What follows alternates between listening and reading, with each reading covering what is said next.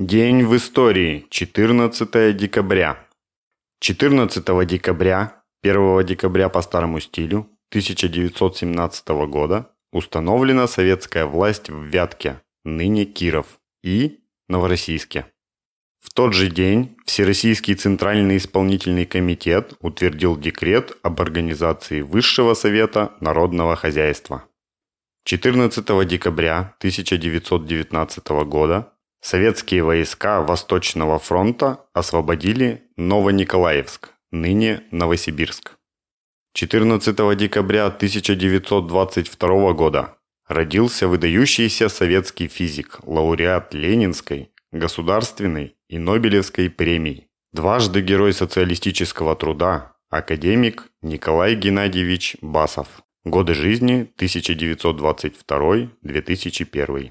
Работы Басова посвящены квантовой электронике и ее применениям. Вместе с Александром Михайловичем Прохоровым он установил принцип усиления и генерации электромагнитного излучения квантовыми системами, что позволило в 1954 году создать первый квантовый генератор Мазер на пучке молекул аммиака.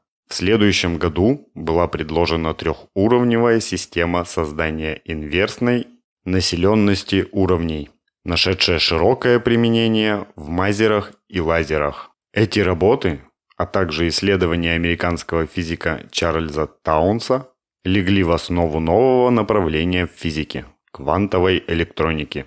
За разработку нового принципа генерации и усиления радиоволн создание молекулярных генераторов и усилителей, Басов и Прохоров в 1959 году были награждены Ленинской премией, а в 1964 году им совместно с Чарльзом Таунсом за фундаментальные работы в области квантовой электроники, которые привели к созданию генераторов и усилителей на лазерно-мазерном принципе, была присуждена Нобелевская премия по физике. Совместно с Юрием Михайловичем Поповым и Бенционом Моисеевичем Вулом Басов предложил идею создания различных типов полупроводниковых лазеров. В 1962 году был создан первый инжекционный лазер. Затем лазеры, возбуждаемые электронным пучком.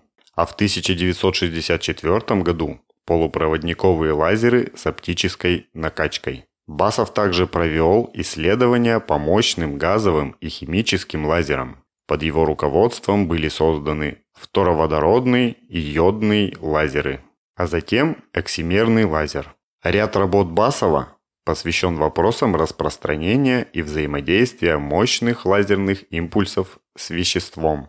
Ему принадлежит идея использования лазеров для управляемого термоядерного синтеза 1961 год. Он предложил методы лазерного нагрева плазмы, проанализировал процессы стимулирования химических реакций лазерным излучением. Басов разработал физические основы создания квантовых стандартов частоты, выдвинул идеи новых применений лазеров в оптоэлектронике, таких как создание оптических логических элементов. Выступал инициатором многих исследований по нелинейной оптике.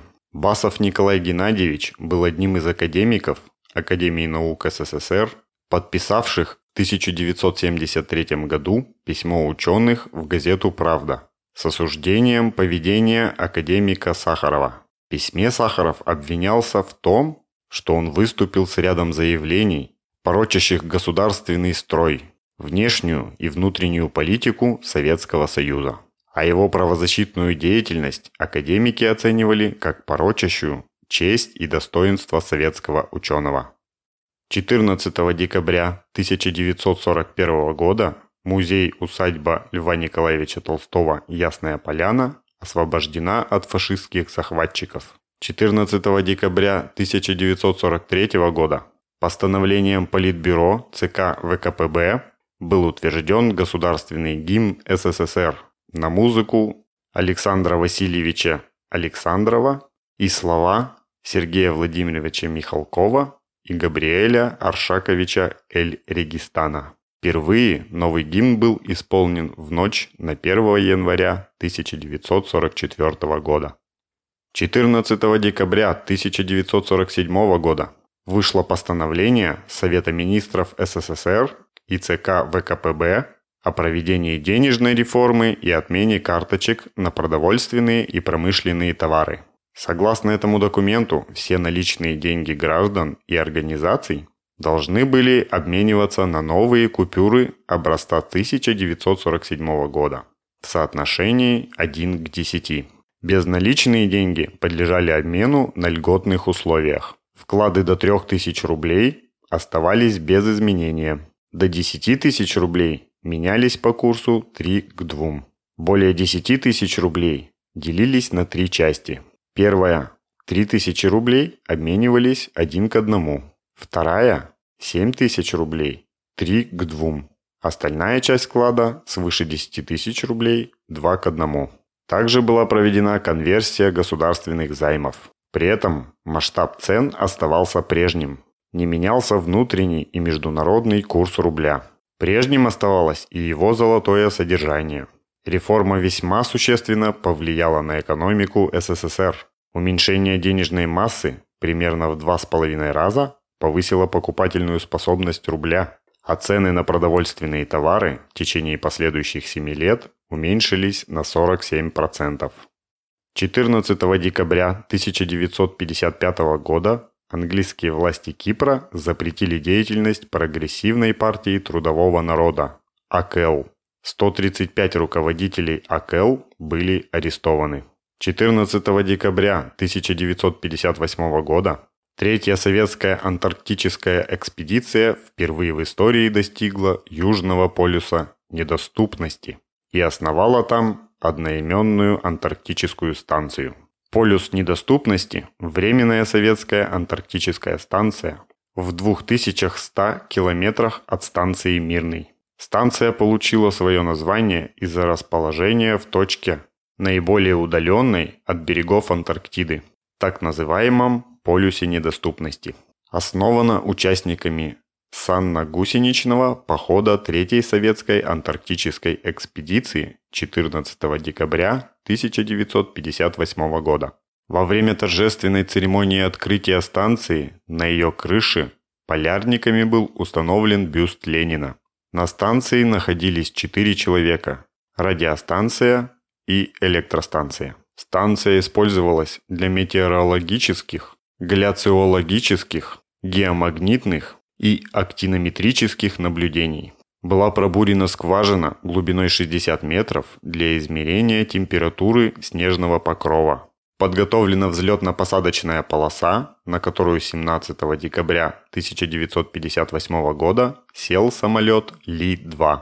На станции также было проведено сейсмозондирование ледникового покрова. Закрыто 26 декабря 1958 года. Станция была расположена на равнинной поверхности ледникового плато южнее земли Эндерби. Расстояние до Южного полюса 883 километра. До станции Советская около 600. Высота над уровнем моря составляет 3718 метров. Толщина льда в районе станции 2980 метров. Природные условия схожи с условиями станции «Восток». Средняя годовая температура воздуха составляет минус 57,8 градуса по Цельсию, что на полградуса ниже, чем на Востоке. Впрочем, из-за нерегулярности наблюдений на полюсе недоступности полюсом холода считается именно Восток. 14 декабря 1960 года Генеральная ассамблея ООН по инициативе СССР приняла декларацию о предоставлении независимости колониальным странам и народам. 14 декабря 2004 года по инициативе председателя Госсовета Кубы Фиделя Кастро и президента Венесуэлы Уго Чавеса был создан альянс Боливарианская альтернатива для Америки. Ныне Боливарианский альянс для народов нашей Америки. АЛБА. Цель альянса – экономическая интеграция и совместное развитие ее участников на основе социализма и коллективной защиты независимости. Организация объединяет 11 государств Латинской Америки и Карибского бассейна. 14 декабря 2011 года скончался Борис Евсеевич Черток, советский ученый, конструктор, один из ближайших соратников Сергея Павловича Королева. Он – герой социалистического труда, академик РАН, доктор технических наук, создатель космической техники. Трудовую деятельность начал электромонтером на авиазаводе. В 1934 году Черток поступил на вечернее отделение в Московский энергетический институт, который окончил в 1940 году. 1940 по 1945 год Борис Евсеевич Черток работал в ОКБ главного конструктора Болховитинова на заводе номер 84, затем на заводе номер 293 и в НИИ-1 НКП СССР под руководством генерал-лейтенанта авиации Бибикова. В апреле 1945 года в составе специальной комиссии он был командирован в Германию, где до января 1947 года руководил работой группы советских специалистов по изучению ракетной техники. 2 мая 1945 года в звании майора расписался на Рейхстаге, что считал счастливейшим достижением в своей жизни. В том же году вместе с Алексеем Михайловичем Исаевым он организовал в советской оккупационной зоне в Тюрингии совместный советско-германский ракетный институт РАБ, который занимался изучением и развитием техники управления баллистическими ракетами дальнего действия.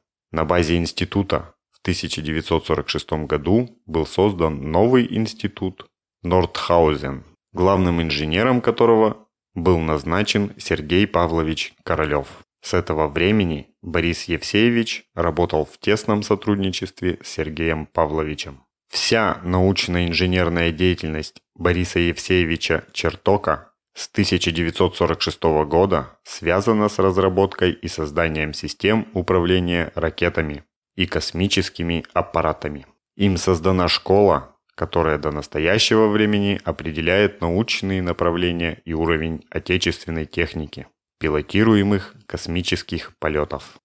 Таким был этот день в истории.